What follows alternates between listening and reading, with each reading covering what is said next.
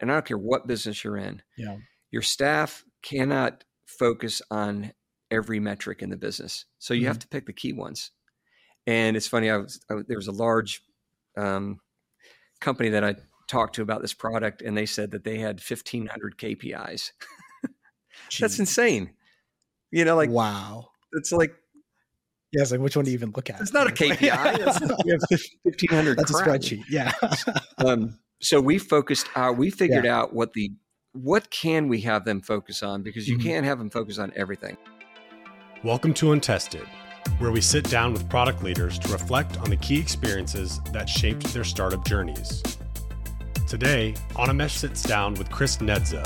Chris is the director of ATDC, the Georgia Tech Startup Incubator, where he uses his experience as a successful entrepreneur and community leader to give startups the tools they need to grow. In this episode, they chat about standardizing metrics across an organization, identifying the right time to jump into entrepreneurship, and the framework startups can use to answer the toughest questions they're facing today. With that, here's the pod.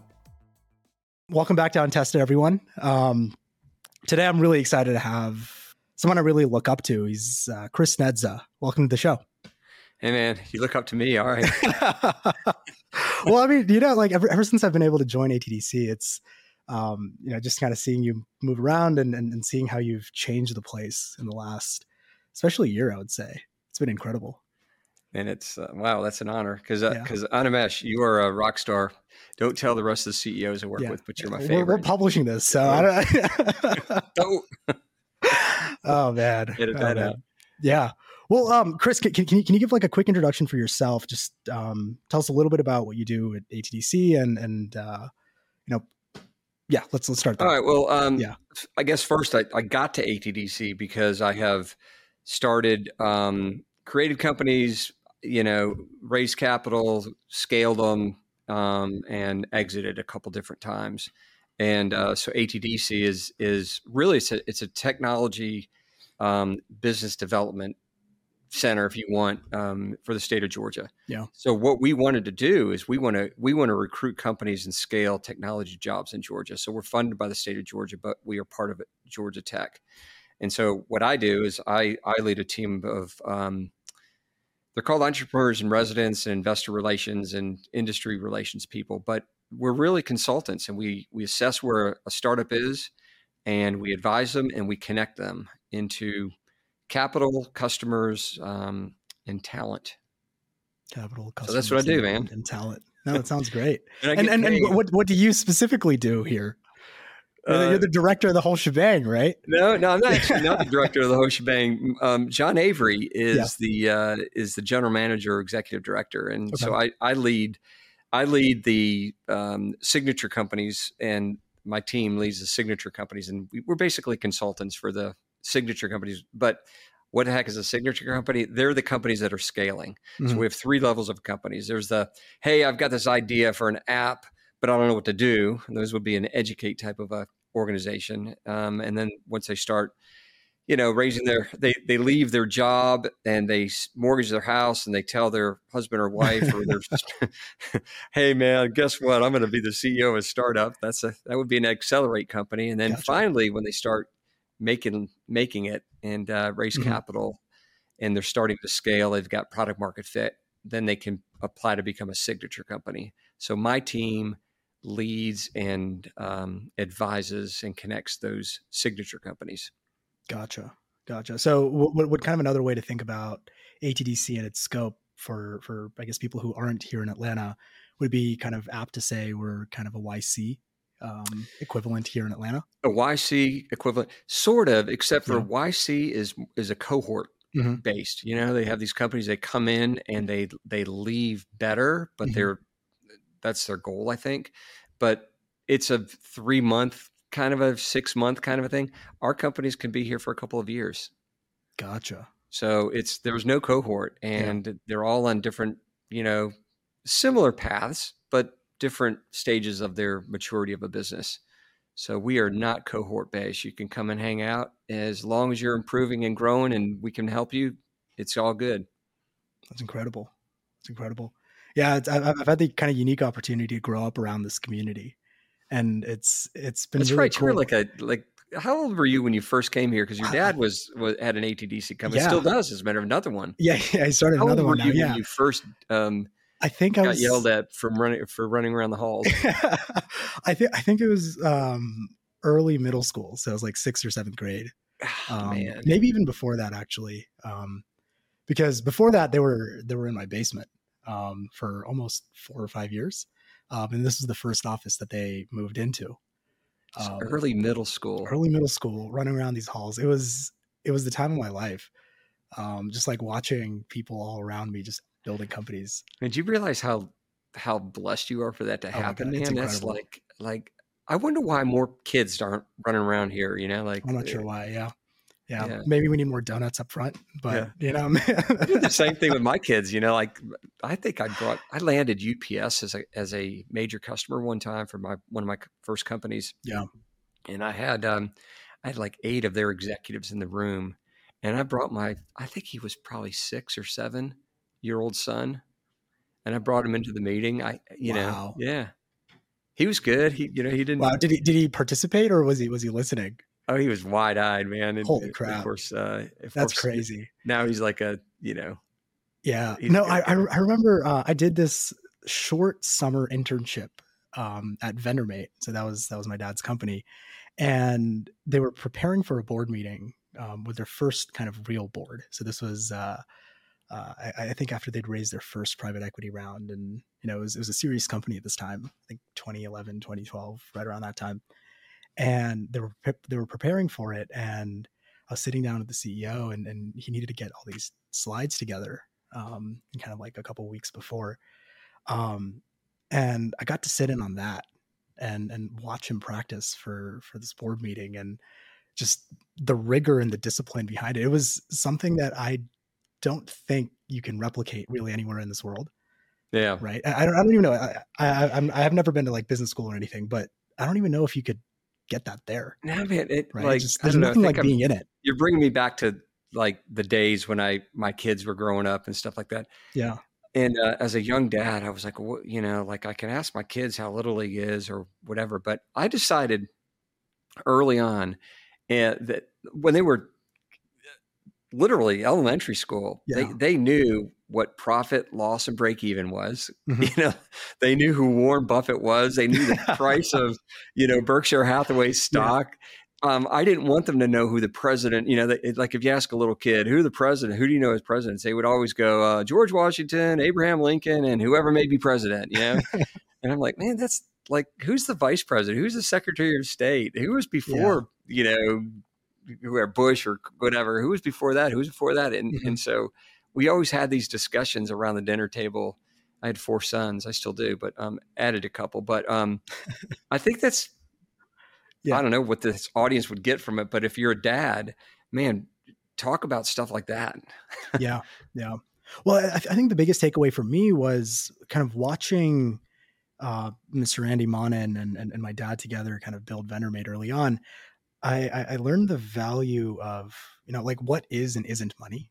Um, Yeah, you know, I, I think in, in sometimes, and this is, I think, especially true in immigrant families, but we, we tend to have a very special definition of what money is, right? It tends to be this thing that you, you keep and you store, right? And, and right. watching a startup, it's very different, right? Like it's, it's the velocity of it and, and how you deploy it and who you deploy it with and um, what value you create that ends up becoming the, the kind of central thesis, right? Of like what you're really doing with your time. And that's the other piece, right? Which is, I, I, I think I learned the value of time as well um, by having these conversations and, and watching a startup grow. Um, and now, so- now that I do this myself, it's it's all kind of coming back. So tell me about that for a second. I mean, the what you said was you think that um, being in an immigrant family, Yeah. you treat or think about money differently. Yeah, What, what, what, what do you mean by that? Uh, that's a good question. So now I've now the interviewee has yeah, no, we, we've, we've turned but no, it's interesting. I mean, like Yeah, I mean, I, I- I think um, you know, there's there's this like very traditional like immigrant story. I, I think my, my dad has something similar that he could tell you. Um, every single family friend I have will tell you something similar, where it's the I came to America with two hundred dollars in my pocket. Yep. Right. Um, and kind of the history of of these families, kind of generationally before they came here, was always kind of living on on little. Um, they live very happy lives, but it's very different. Um, where you know we're, we're not talking in the hundreds of thousands of dollars in, in savings. We're talking about in you know maybe the the the, the average income in India is probably in, in the thousands of dollars right per year. Um, and so the the lifestyles there look very different and the way people save and the way people you know think about deploying money for themselves is is different. Um, it, it actually kind of reflects in i think some of the very core economic kind of dynamics of, of places like india where you know people don't like taking loans because it means you're indebted to someone right? Debt is a very fundamental part of, of the american economy. It's not a very fundamental part of you know the personal economy in in India, um, and it goes down to the kind of relationship that I think people have with with money. Um, now, I think when you come here, what's really different is, I think failure is one of these things that people don't really take that seriously, which is incredible, right? I mean, it's something that you can you can you can get up, you can try something, you can do your best, fall down, and um, you know, in the end, your butt's only like that far off the ground, so you can stand back up and, and do it again, right? Um, and so it's not something where you're like screwing your family for, you know, the next five generations. It's, you know, kind of localized to you. Th- there's there's definitely still a value to money, right? I mean, I, I don't think that's necessarily, um, right. I'm, I'm not trying to argue that the fact that that I'm not trying to argue that money doesn't have value, right? I mean, if if people are betting on you, right, that's that's about the relationship yeah. right? Less than it is actually even about the money in a way, right? That's there's the way people, I look at it too. By the way, I, are, I, agree with you. Yeah, there's there's people who are betting their their hard earned dollars on you know what you can do for the world, um, and and that's a relationship that I take extremely seriously, mm. um, because that's also a really special thing, right? Yeah. And it has nothing to do with the country or the race or whatever. Like yeah. it just has to do with two people. Um, yeah. But you know, I, th- I think the like if we if we think about all the different ways that capital is is raised, right? I mean, if we kind of think really old timey, it used to be your own savings, right? And you know, we we were lucky enough to kind of get venture funding, and venture funding is I think on on one of the opposite sides of that risk spectrum, where you're not taking on this kind of institutional family risk, right? I'm not like my future kids are not necessarily going to be you know at, at at risk because of you know the outcome yeah. in a positive or a negative way um, for, right. for player zero. And you know I, th- I, think today most companies fall somewhere in between in the amount of risk that the early founders and the early team have to take. Um, but i think india now is is just getting to the place where founders can actually contemplate this world where i'm not putting the next five generations in in kind of you know the line of fire for me starting this one company today right? And contemplating that sort of risk i mean i don't think you and i have ever had to do it right? Yeah it's interesting uh, by the way my uh, my family was from poland, poland. yeah there you go.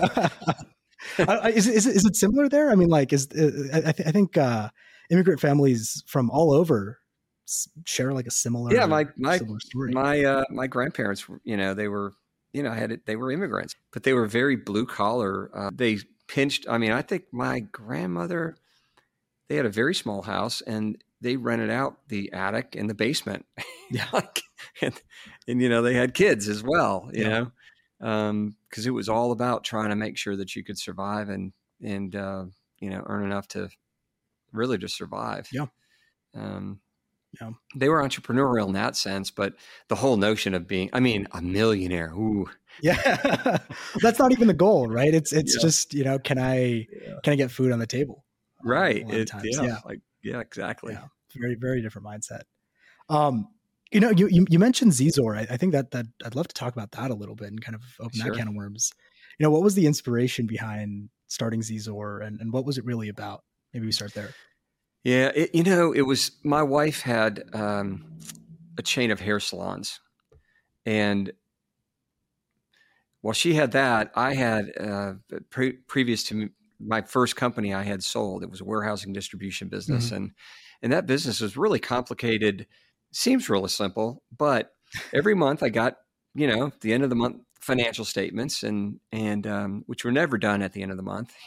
Yeah. it's like you get the binder from the CFO and there, it's it's four inches thick and you look at how you did the previous month and review what happened and what the what the problems were and and you know the end of the month is at the end of the month yet it would take a couple of weeks to gather the data you know get all mm-hmm. the invoices closed out and billings out and you, you know get all that stuff done Yeah. and then it's a forensic experience experiment figure out well why did we make all this money or why did we lose this money you know yeah. it was very frustrating for me And because so at that point, you're already a couple weeks. yeah, but what are you going to do Yeah. about it? The body's dead. You know, Yeah. like I, I, I needed to have information as quickly as possible, but the business was so complicated. I had so many different uh, workplaces. Uh, work, you know, the key in that business is to match, and I guess in any business is to match the workforce to the workload.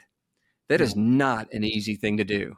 Mhm. You know, um, and if you can manage that properly, you make profit. So I knew if our our um, labor percentage was you know below 40% or 30% or whatever that number was back then i knew that we were making money Mhm.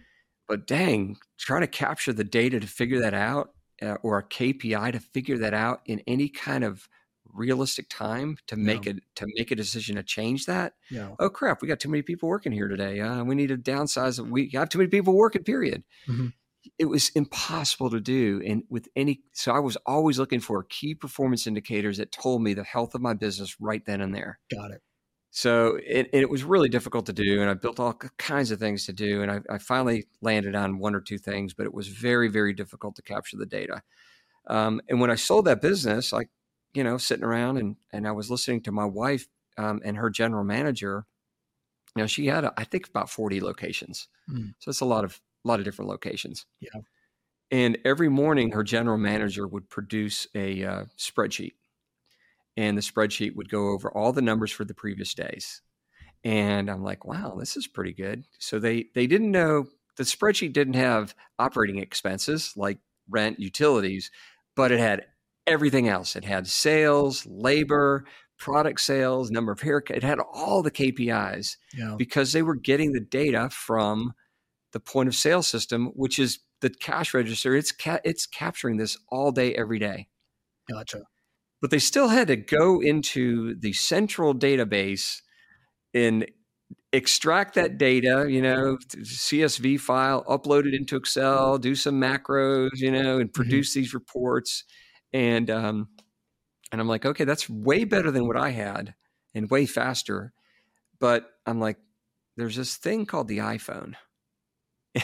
Why don't I build an extraction tool and pump up, pump it up, and uh, uh, and uh, push it up into my phone? Yeah. So I knew the KPIs, much like the stock market, you know, report. So I could see the real time indication. real time, near real time. Yeah. Okay, you know, eh, Close it wasn't six weeks out; it was maybe six minutes out. You You go. know, so that's that's Yeah. what I did was I built this this application called Zzor, and it stood for franchisee and franchisor because we were franchisees of Great Clips, who was the franchisor.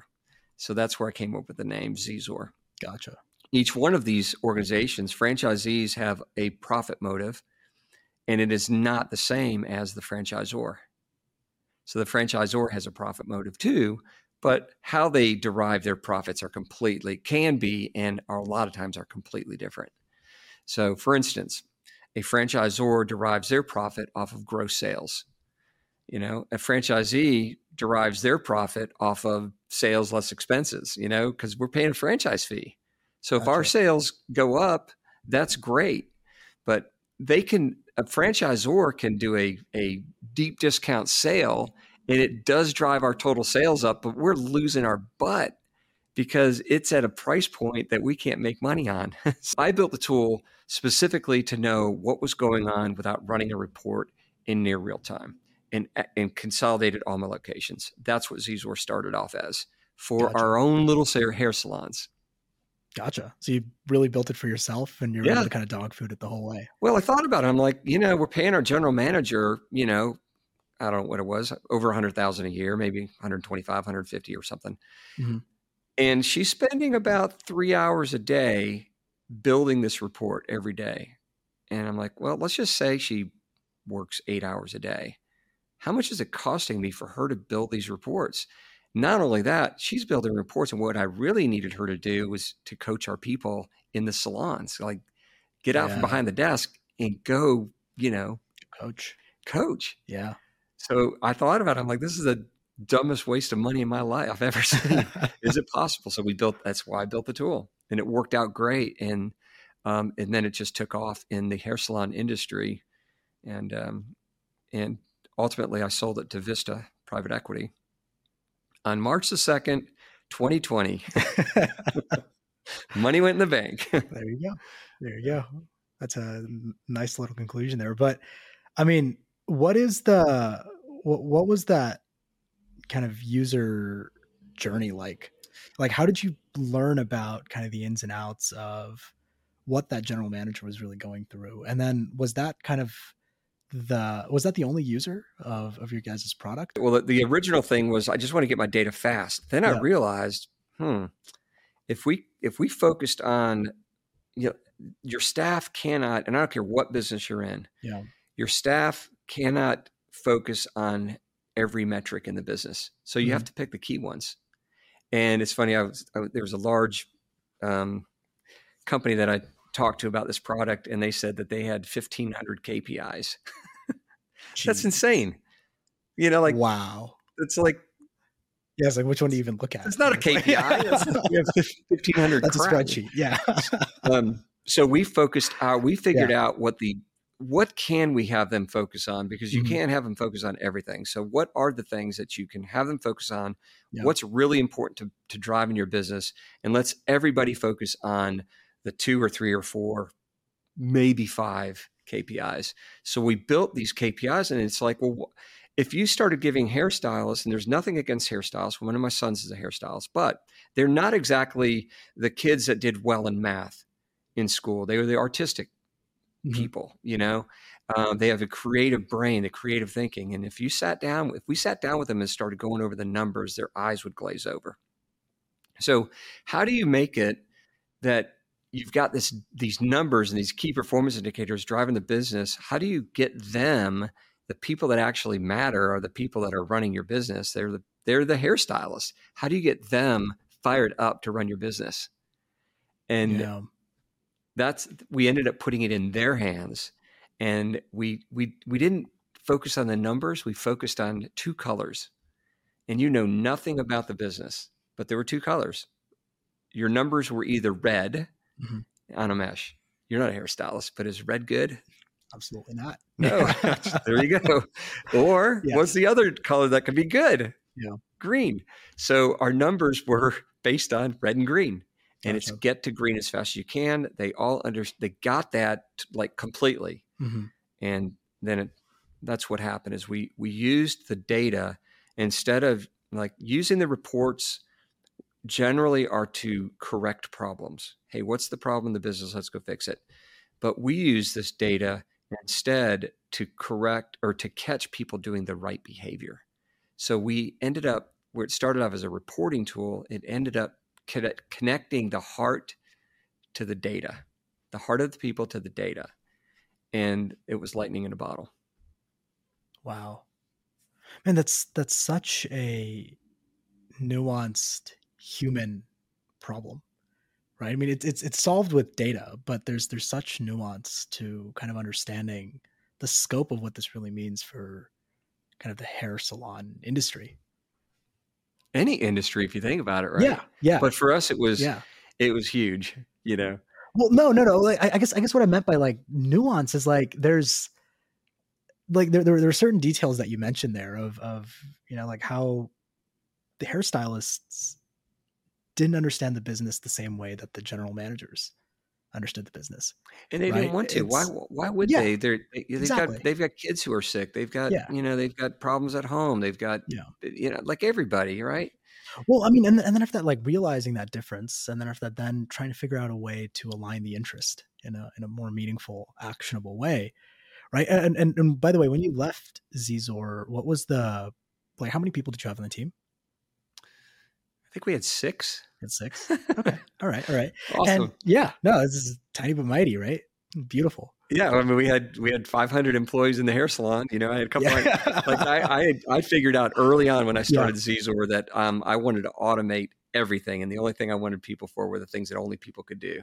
That's awesome. You know? So yeah, it was very efficient, very very yeah. lean.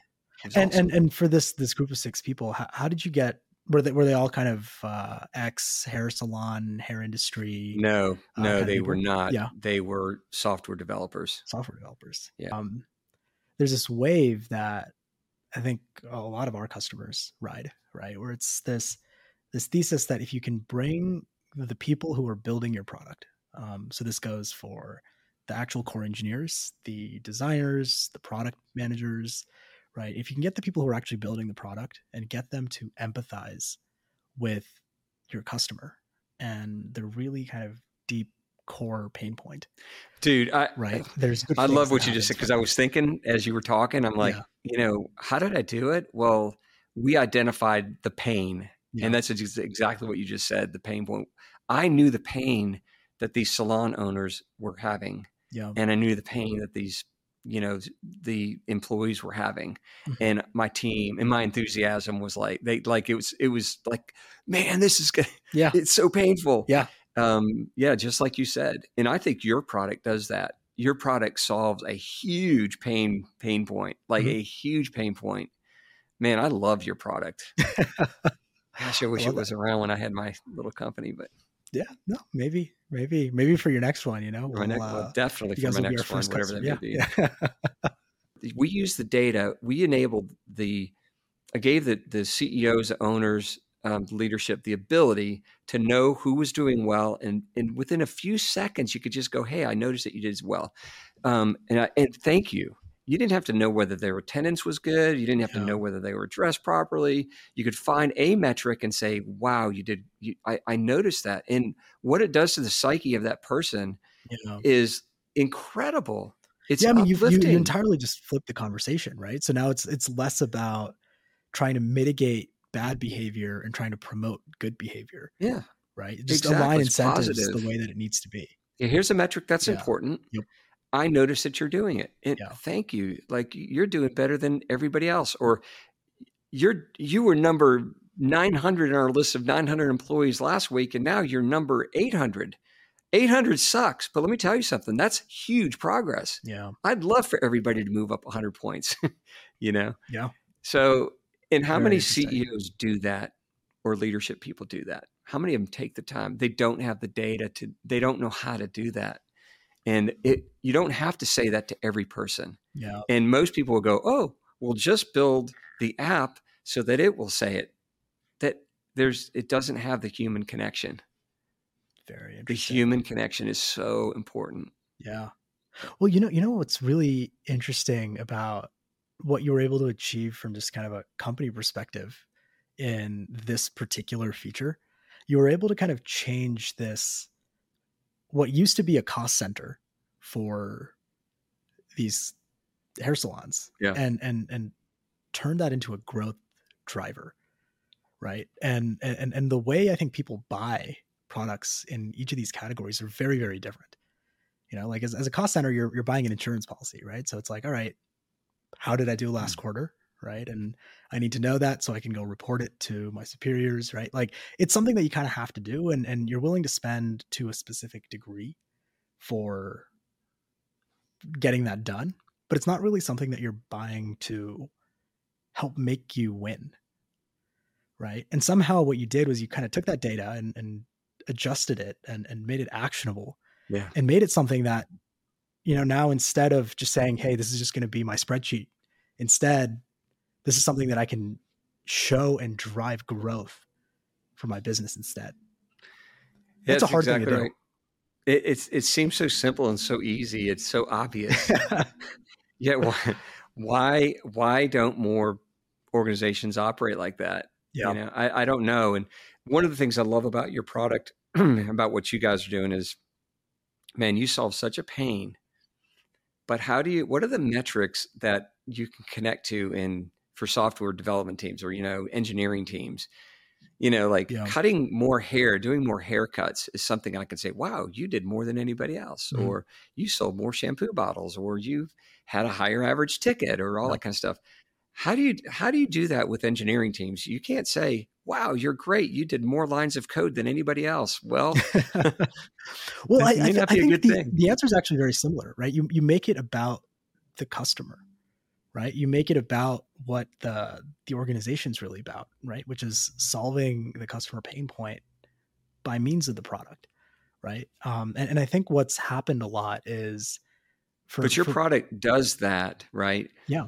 I I know I love your product. Um, man, it's just I don't man, it's so good. But how do you tie that to a metric to engage more of your customers to use it? Because the more who are using it, the better they're going to. I mean, it just solves an incredible pain point for people. Yeah, yeah, no, yeah, we, we, th- and I think that's like one of the things that we've been really excited about too, where it's our, our, our product is essentially trying to talk in the language of the business, right? Trying to find the impact of the things that are happening on the product engineering side, except articulate that according to what it actually means for the rest of the business. All right. right? So like anybody listening to this, they're probably yeah. going like, well, what the heck is the product? um, when, when, when you kind of strip away all the, all, all the bells and the whistles and stuff like that, like what player zero is really about is helping product teams figure out the impact of the incidents that are happening every single day right? So you have a product and engineering team, and chances are things are breaking all the time, right? It's just kind of by like if you build something, it's it's bound to break at some point, right? And and and a good chunk of kind of engineering and product time is spent dealing with those incidents. And what Player Zero is really about is kind of aligning the all the conversations that are happening on that side of the business and connecting it to your customer, connecting it to the revenue, connecting it to the product right? Connecting it to the real pain point that you're really trying to solve, right? So when an incident happens, right, rather than saying like, oh, hey, this error is happening, right, and like you know, run around with your your hair on fire, instead, what we're able to do in a really meaningful way is say, hey, you have these three really high value contracts, right, that are bringing in maybe 200k of revenue for you, and you've had a couple users run into this particular incident in the last couple hours. Go reach out to them, right? here's here's what they did. Here's their they were unable to complete the onboarding or they were unable to um, you know uh, you know uh, update right, their so, profile or whatever, right? But go reach out to them, right? Manage the relationship. So um Animesh, um here's what I thought your your product could do for me. Yeah.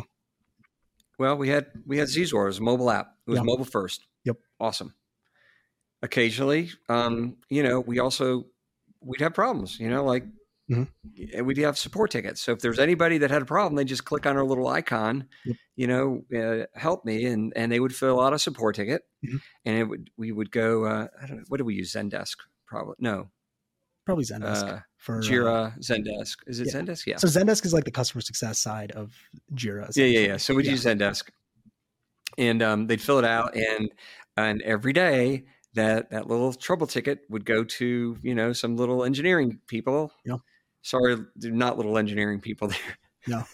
My awesome team, but um, but it would go to them, and then, then they have that list and go fix those yeah. problems, right? Yeah. Okay, if I would have had your product, it would have given me first of all, we would have not had to go figure out because because what we're relying on is the customer going like, "Hey, my login didn't work." Exactly. And then we got to go research and figure out what the heck this in it. You know, half the time it was user error, you know, mm-hmm. but actually I wouldn't have to predict a few times with user error. But we sit there and research it, right? But what your tool would have done is they wouldn't have had to fill it out like the support ticket. It would have given me the problem and the code and the user incidents all packaged up going right to the engineering yep. team. Bam. Yep. Like that would be would have been amazing. We would have spent no time fixing and, and the other thing that your your tool does is you give me the ability to see which are the problems that are going it's, it's like a pareto chart. Here are the 80% 80% of the problems that are coming from 20% of the issues or here are the here are the 20% of the problems that are causing 80% of you to lose your customers or whatever exactly. right that is incredibly valuable. I wish i would have had that tool we spent so much time freaking researching Yeah. the customer support calls and the customer support trouble tickets that were so, you know, we could direct them to the learning center. yeah. I love this product, man. Yeah. I, I wish I would have had it. No, it was it, it was actually um in, in in very in a lot of ways similar to um, your story of how you ended up starting Zizor. We ended up kind of building this by watching what really successful product teams did, right? And it was just what is their process for answering these these very fundamental kind of meta questions of is this problem important, right? What's breaking in my, in my product today, right? Is this something that I should fix right now or do it in a week? Yeah, because these our are- team, our team would sit there and um, we would just answer all the problems. Now, Yeah. a, a big problem that would get fixed right away is if it was from a big customer. Yep, And our support team was smart enough to know if it was a big customer, and so that one got done.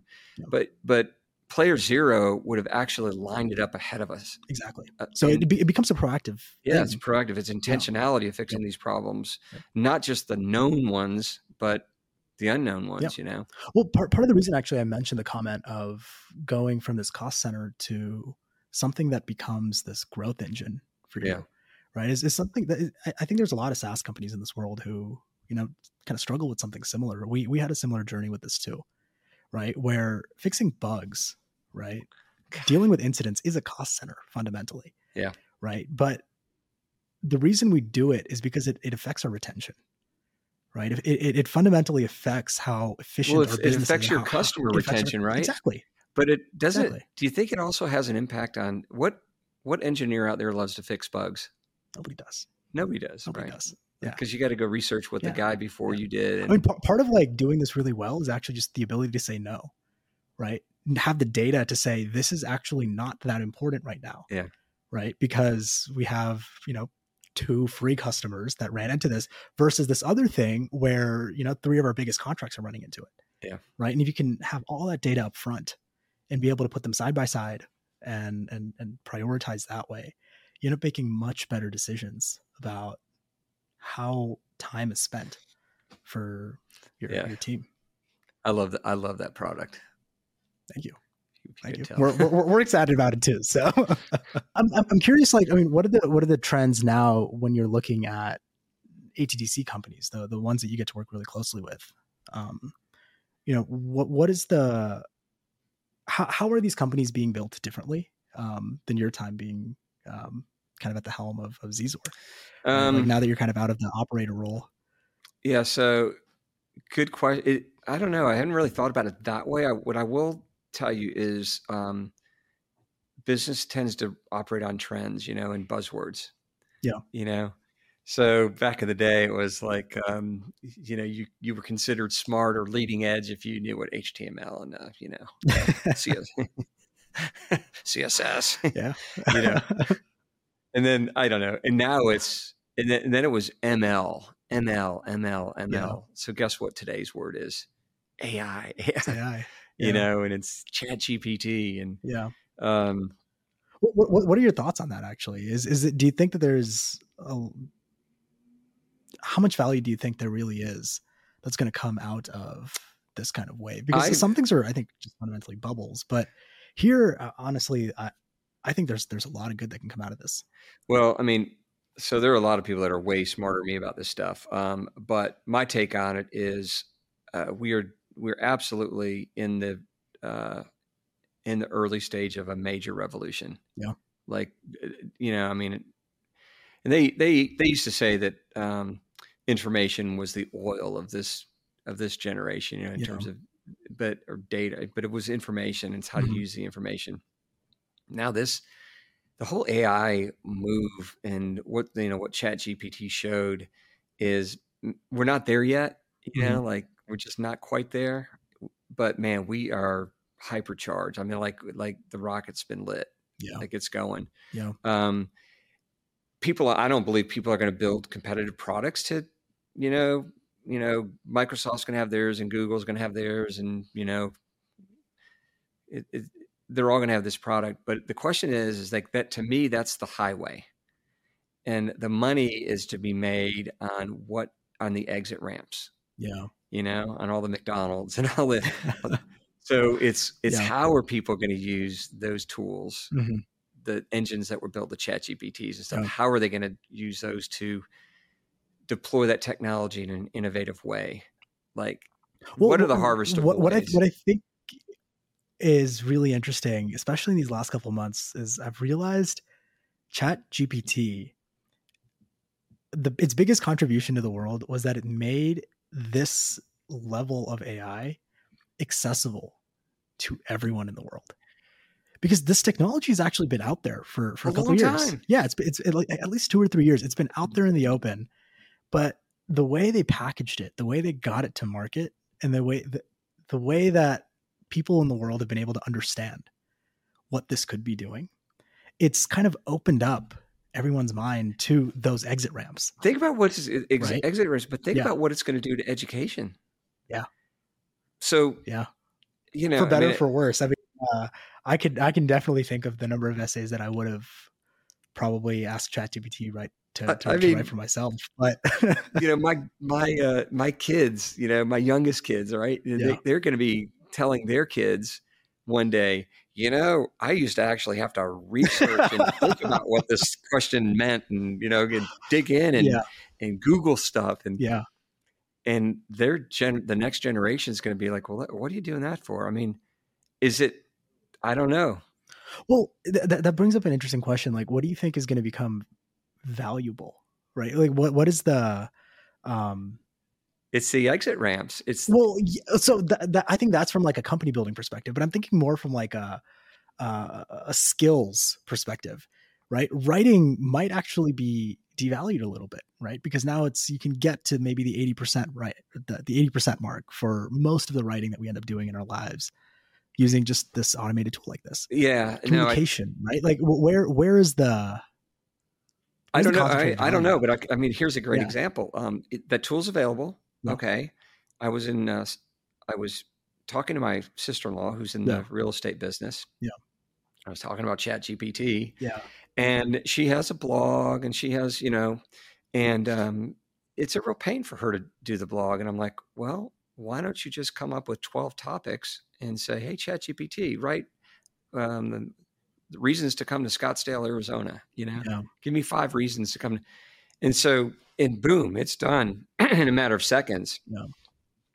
But it's that creativity to sit there and think, how am I going to use this and deploy it Mhm. efficiently? You can't, I mean, Yeah. it's, and then there's a whole bunch of other people that are out there that are going to go, gosh, uh, that was really creative.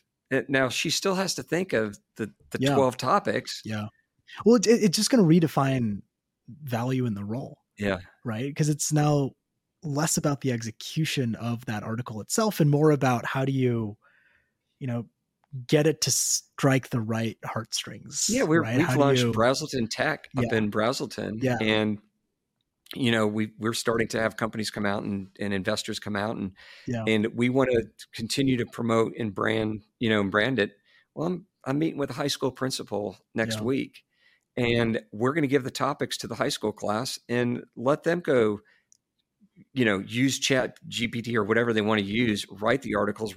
You're still going to have to research a little bit yeah, because it's not totally accurate on everything. yeah, Like if I said, give me the teams, give me the companies that graduated from ATDC yeah. last year, or you know, Uh, probably doesn't know or just that, give yeah. me the give me a- and include you know, write an article about ATDC or Braselton Tech and tell me the companies that that have graduated and what they're worth. Yeah. That's a, that's what you could do in there, but it's not going to give you everything. It's going to it the facts are so you're still going to have to do a little bit of research. Still going to have to. It's going to take a human, I believe, to go through and go, yeah, that doesn't make sense. No. that makes sense. But the grammatically, you know, the Yeah. voice, the the grammar. I mean, it's like totally Well, spot it, on. yeah, it made it made natural language an accessible medium for computers. Yeah. yeah. I, th- I think that's the that's probably the simplest way to think like that. I think about it because in the end, right? Like these are just they're these are language models, right? Like LLMs is what they're called, like large language models, and they're essentially just really good encodings of the English language.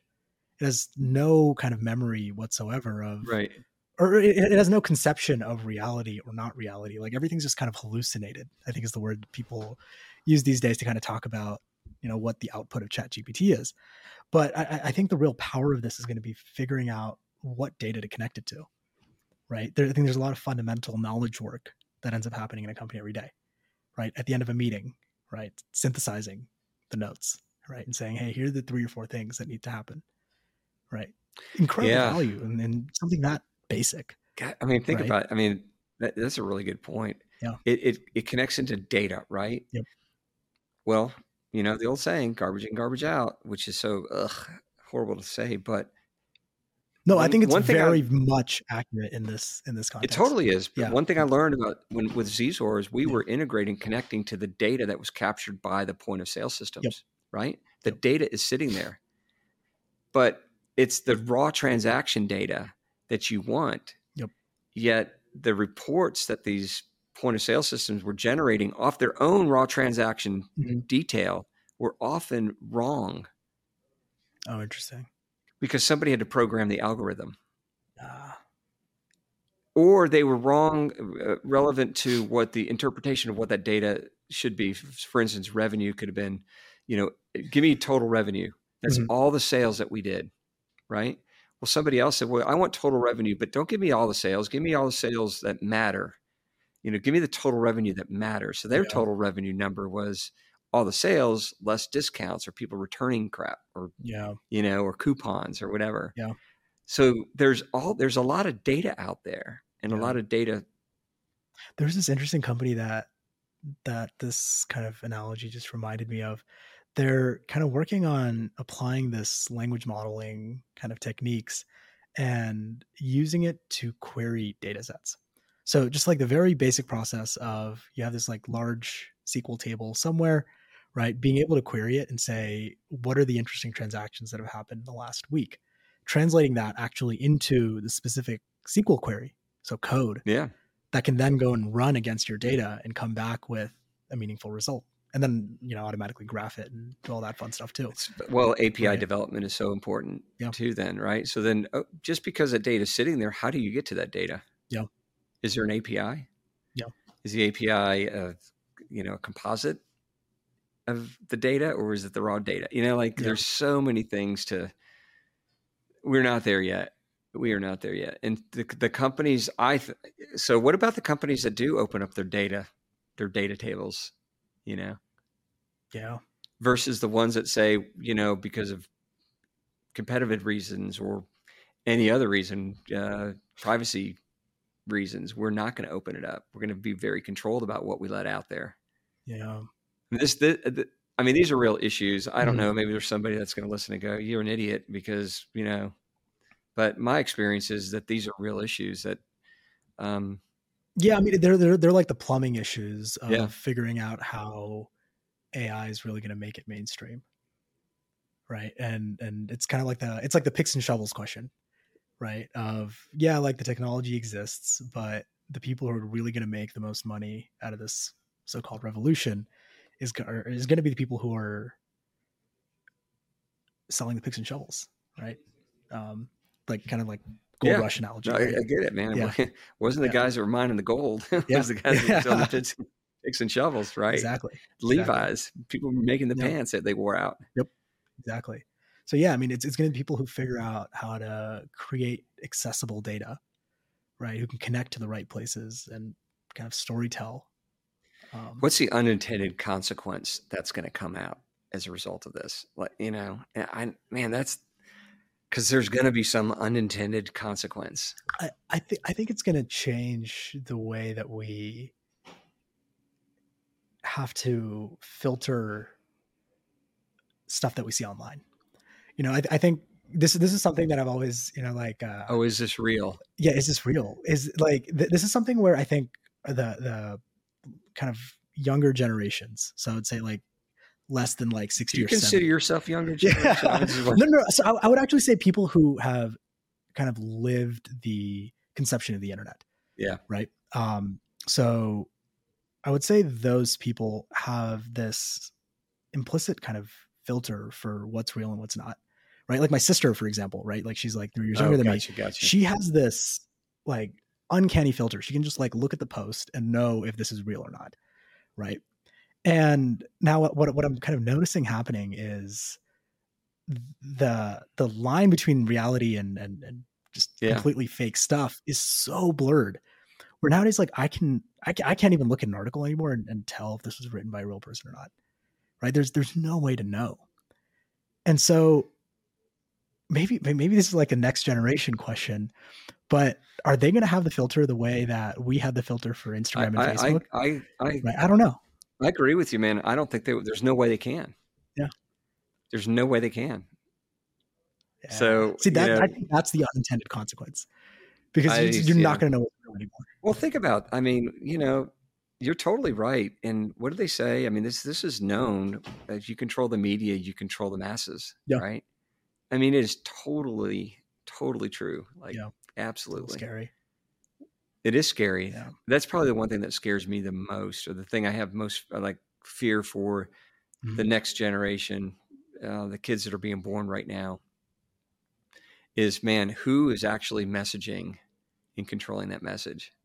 Yeah. and what's their what's their real agenda you know are they all Yeah. benevolent I mean, you could you could go as far as to say you want to create a different reality for every single person and generate all the content for every single thing that their eyes touch and do that uniquely for every single person tailored to that person's kind of interests and style well yeah i mean they're doing it now.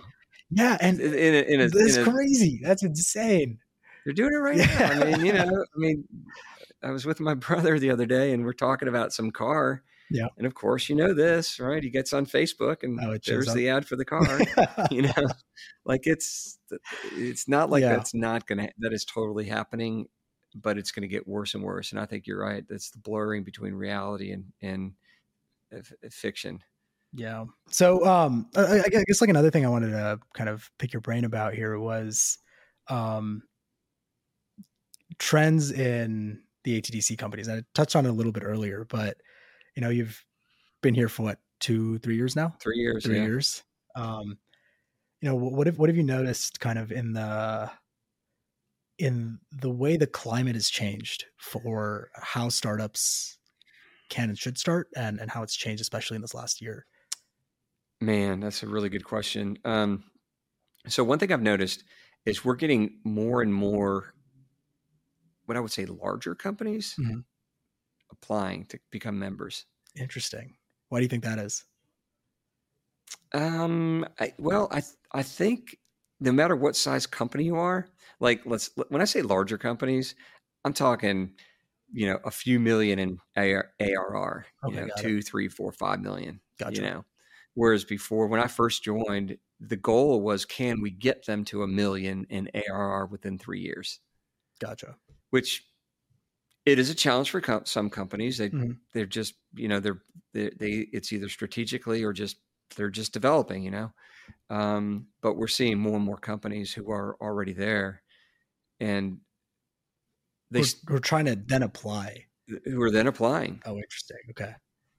um, particularly at ATDC uh, and what's going on at Tech, um, you know, this whole Atlanta Tech Square that we are, Tech Square, whatever, Mhm. at Georgia Tech is there's so much going on, and so it the the connectivity, like Y Combinator did such a great job. The, the whole whole West Coast, you Yeah. know, they did such a good job of building an ecosystem, and they Yep. I I think they mean it. You know, I don't know. Um, we've been little silos here and that's that's going away it's now there's a value to a community Yeah.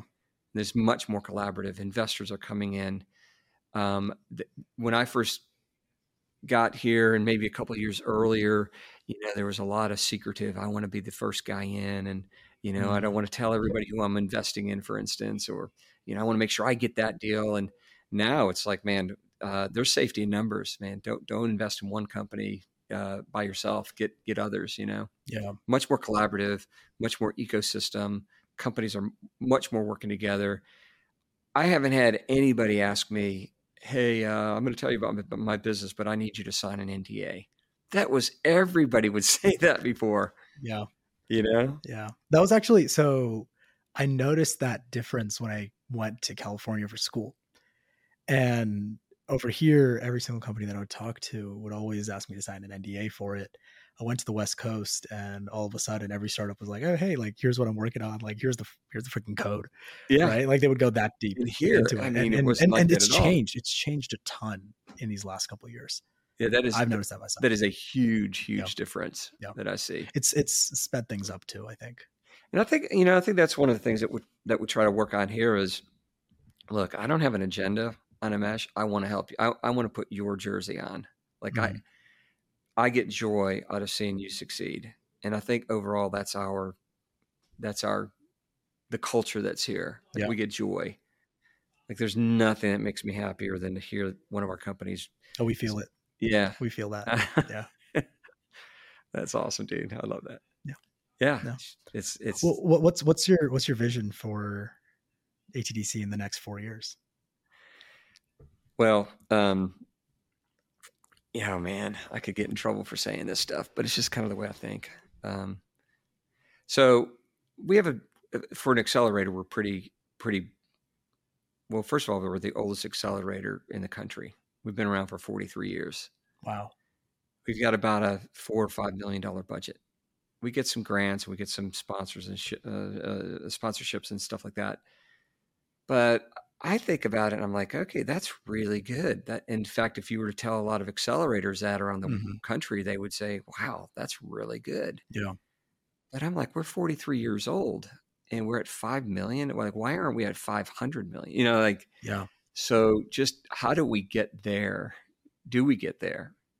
I think we Um, can. and I think that that is a real that is a real um, challenge because we don't take equity in our companies. Mm. So we're doing all this stuff, and I mean, a signature company pays a whopping five hundred dollars a quarter. it's like, I still got to pay that. Actually, I forgot. yeah, but it's like, man, that is so minuscule. But if we Yeah. deliver such huge, tremendous value, Yeah. like we, you know, we have to beat them off with a stick. yeah.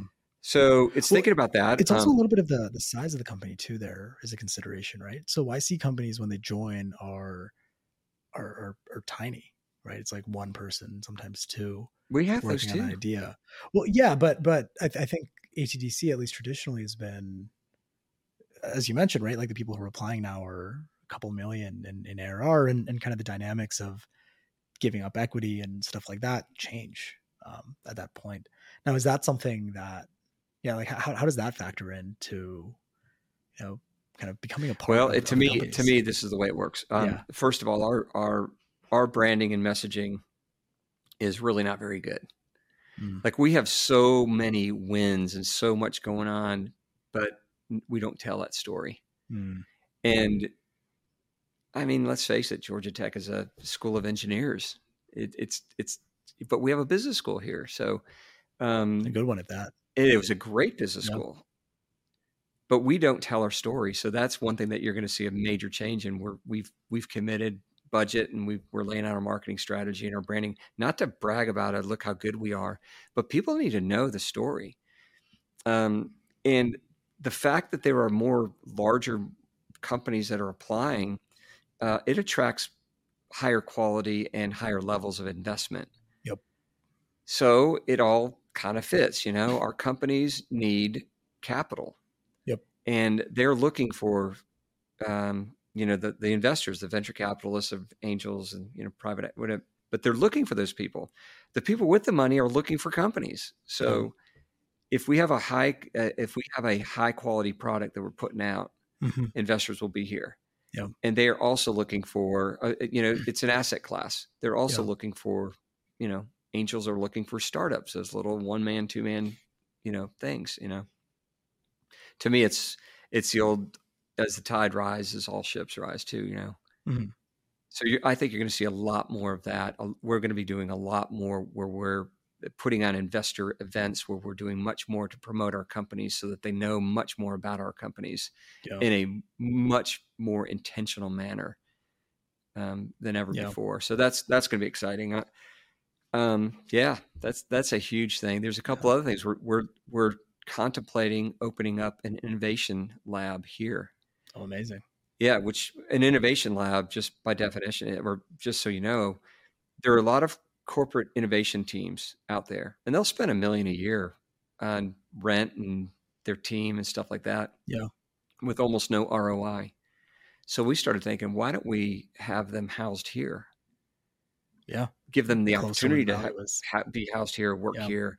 Because what are they looking for? They're looking for relationships and pilot projects for companies like yours. Yeah. You know, like why look? They're right here under your, you know, under your nose. And of course, our companies are looking for pilot projects. So this is like a perfect marriage. You've got your investors, you've got your innovation. Um, so we're looking at putting together an innovation lab here Gotcha. and house it here, which is going to be super cool. It's like a Yeah. WeWork space. I'm excited. Yeah. Well, can, can I add one thing? Yeah, man. You can add 10. no, one, one of my favorite things of, of being here at ATDC has been the community. You know, we talked about that just a second ago about, you know, the community building in Atlanta. Um, and Mm. also just kind of the value of community when you're building a product. But for founders and for the early founding teams, the struggles that they have are so different than everyone around them. Right. You know, I, I'm- thinking about like one of our engineers, right? Like she left college recently and now is, you know, helping us build Player Zero. And she's been with us, you know, for almost two years. Yeah, two and a half years now. And um, she, you know, she graduated college and all of her friends are working at Microsoft and Google and Facebook and and she's working at Player Zero and her day just looks so different. Right? What she does, what she's accountable for and and what she's able to be a part of is completely different. And you know, like the the, the community here, right, of other engineers, Mm. right? Of just going through something similar, of building something from Yeah. zero to one, right? And being a part of that, she now has someone to talk to. But all right, so last question advice to future founders. So people who are thinking about or are building something today, what's your advice to them? um, before they start, figure out why they shouldn't. Okay. Because everybody will tell you why you should. Like everybody, you Yeah. go, "Hey, I got this idea. Wow, that's great. You should go on Shark Tank." Mhm. Go find the people, not the negative Nancy's. I mean, Yeah. but go find wise people. Yeah. Um, and figure out why you shouldn't do it first. And then if you can't, then go and go all in. Gotcha. Like it's not a side hustle, not a gig. Just go in and do not stop until you've succeeded. Because half of making it is not stopping. Just just don't quit. Yeah. You know, if you've done your thinking, you've done your customer discovery, you figured out why you shouldn't do it, um, or you, you can't get past, you can't get a no. Yeah. Um, then you just go and you don't stop. Just just don't quit. It and no, go talk to some people that have failed. It is hard Mhm. it is super hard to make it. Yeah. So are you sure? and man, get get have wise counsel around you as you're going through this journey. You're going to make all kinds of you're going to have to make all kinds of decisions and if you are making them without any counsel, you are a fool. Like you are a man wise in his own eyes, a fool has a better chance than he. Like go find wise people who care about you and make Yeah. sure that you're you don't have to tell them about everything and give them, you know, like but man, you're going to run into some. You will make a lot of mistakes if you don't. You're going to make mistakes anyway, but you can make some death killers. Yeah, no, I would, I would, I would double click on that uh, advisor thing. It's, it's one of these things that I think I just got lucky with early on. Like I, I definitely was not smart enough to, to, to think about. No, you were du- you were So- smart enough. Okay, there's a difference between smart and wise. so you're smart, man. You're smart, No, no, no. As, as, as in, I, I, maybe by virtue of going to Stanford, maybe by, um, you know, kind of knowing the right people at the right time, but just, I don't think I would have been able to build half this business without uh, having the right people around, telling me every single pothole around. Well, Uh, doesn't mean I didn't stumble into my own, but No, I know uh, you did, but yeah. one thing I know about you, Animesh, and this is another thing, boy, um, you have to have humility, um, because humility will that, that makes you open to the suggestions of others. Like, have you considered doing it this way? You have to be humble enough to go. Let me think about that instead of, well, that's stupid. Why should I do it that way? You know, Mm. and, and relying on, again, it's the pride of relying on your own self. And you're a very humble person. I think Appreciate man, it. if you're not a humble person, oof, amazing. Well, Chris, this was this was incredible. I, I really appreciate